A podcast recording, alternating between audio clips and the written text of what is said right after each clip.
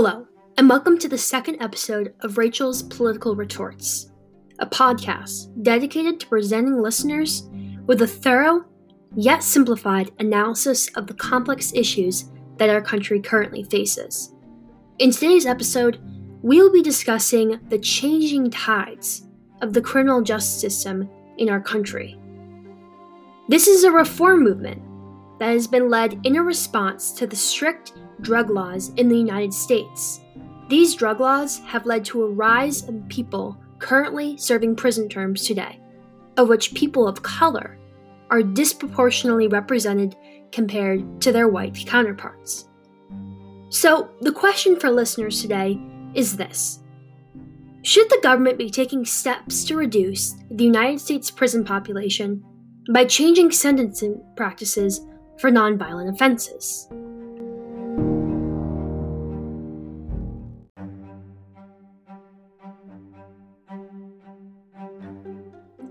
The United States of America accounts for 5% of the world's total population, yet 25% of the world's incarcerated people.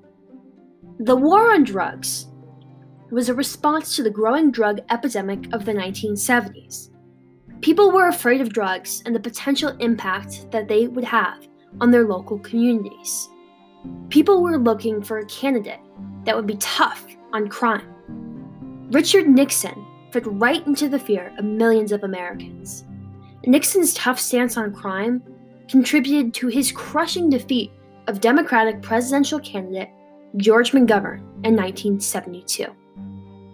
The Nixon administration started this figurative war by increasing the penalties for drug offenses. Future presidents enhanced these penalties over time President Bill Clinton was instrumental in passing the Three Strikes Crime Bill, a statute that provides mandatory life imprisonment if a convicted felon has been convicted in federal court of a serious violent felony and has two or more previous convictions in federal or state courts, at least one of which is a serious violent felony. This bill, among many others, is one of the prime sources for the rise of mass incarceration in the United States.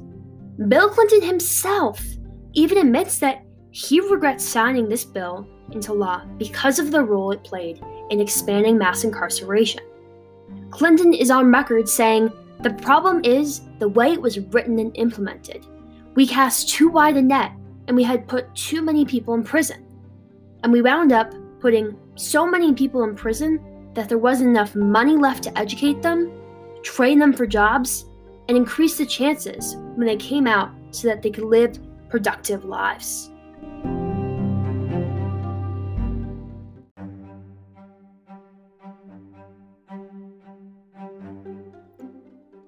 The criminal justice system started to implement mandatory minimum sentencing laws after the war on drugs was declared.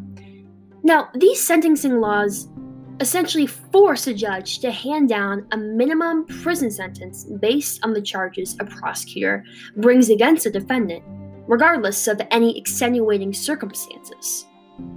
As a result, these defendants are usually forced to take the plea out of fear of going to trial and facing a potentially longer prison sentence.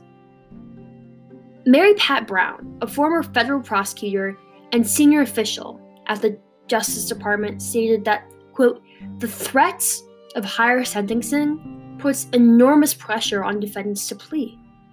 So much so that plea agreements, once a choice for defendants to consider, have for all intents and purposes become an offer drug defendants cannot afford to refuse. In fact, only 3% of federal drug defendants actually go to trial. Unquote. Now, let's think about this scenario. A young, poor African American man is charged with possession of cocaine. He is charged with possession of an illegal substance with intent to distribute. Let's say that the mandatory minimum sentence is five years and he's facing up to 20 years in prison. Is this man really going to hire an attorney to defend him at his trial? Lawyers are expensive and the good ones are impossible to afford. Now, let's say he finds the money and he goes to trial. So he's gone through this ordeal of a trial, and a jury could still find him guilty. And if he find him guilty, he's going to face likely a maximum prison sentence. So, not only does going to trial involve a serious financial commitment, defendants are taking an extreme risk that could effectively blow up in their face, leaving them with a felony record and drained out of money from their legal fees.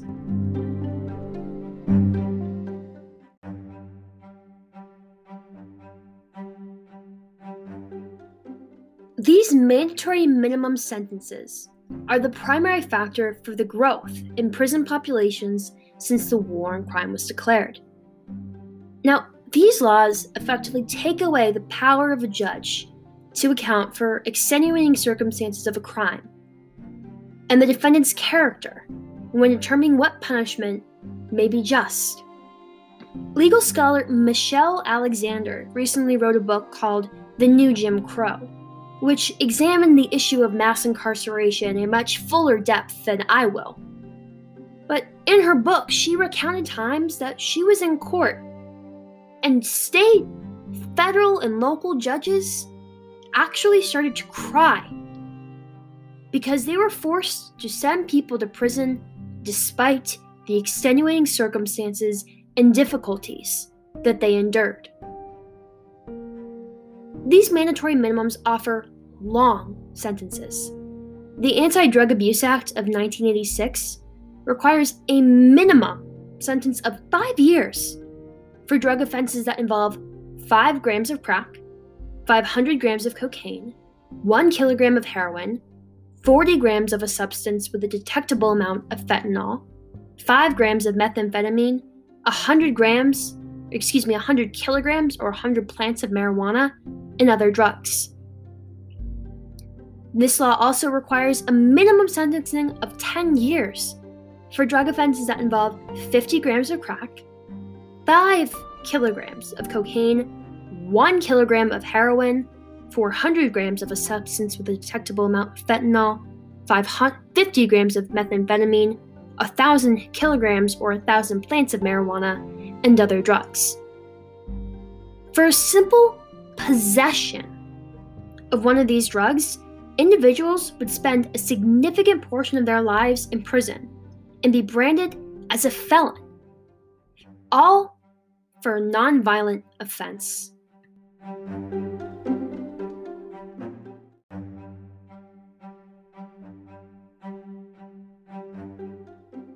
Now, as if all of that wasn't enough, mass incarceration has been conclusively proven to be disproportionately harmful to communities of color.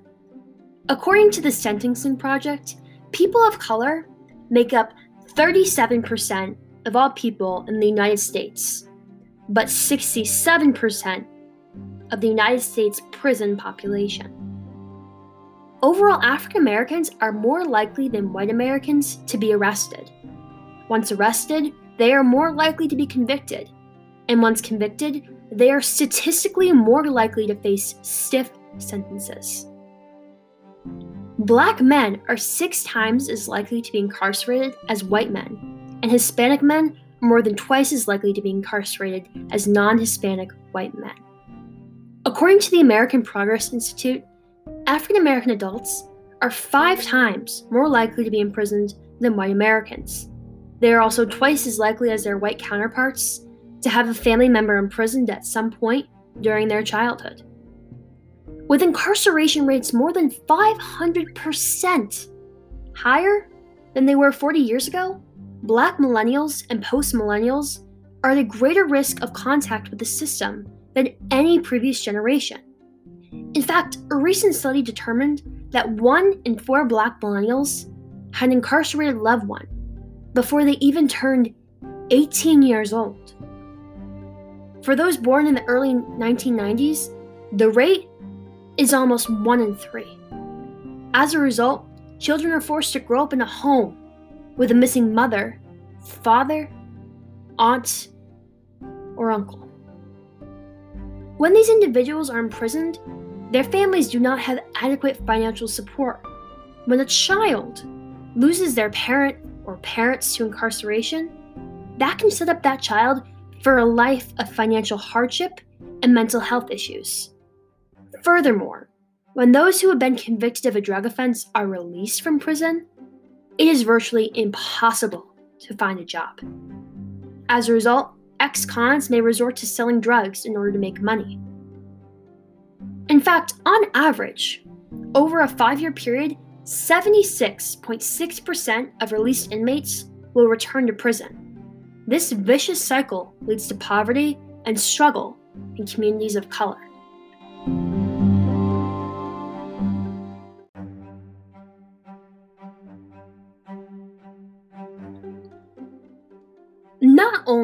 Has mass incarceration harmed communities of color and destroyed the lives of many Americans, but the concept of mandatory minimums itself is ineffective at serving its original purpose, which is to stop crime. When one person is arrested for drug possession or selling drugs on the street, they are easily replaced by others seeking an income or struggling from an addiction.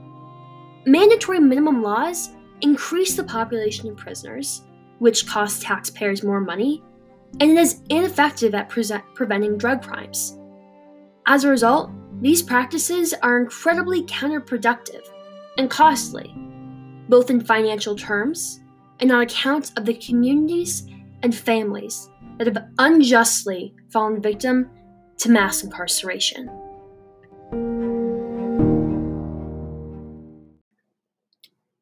Thank you for listening to episode two of Rachel's Political Retorts. Please stay tuned for more episodes that will follow. Thank you for listening.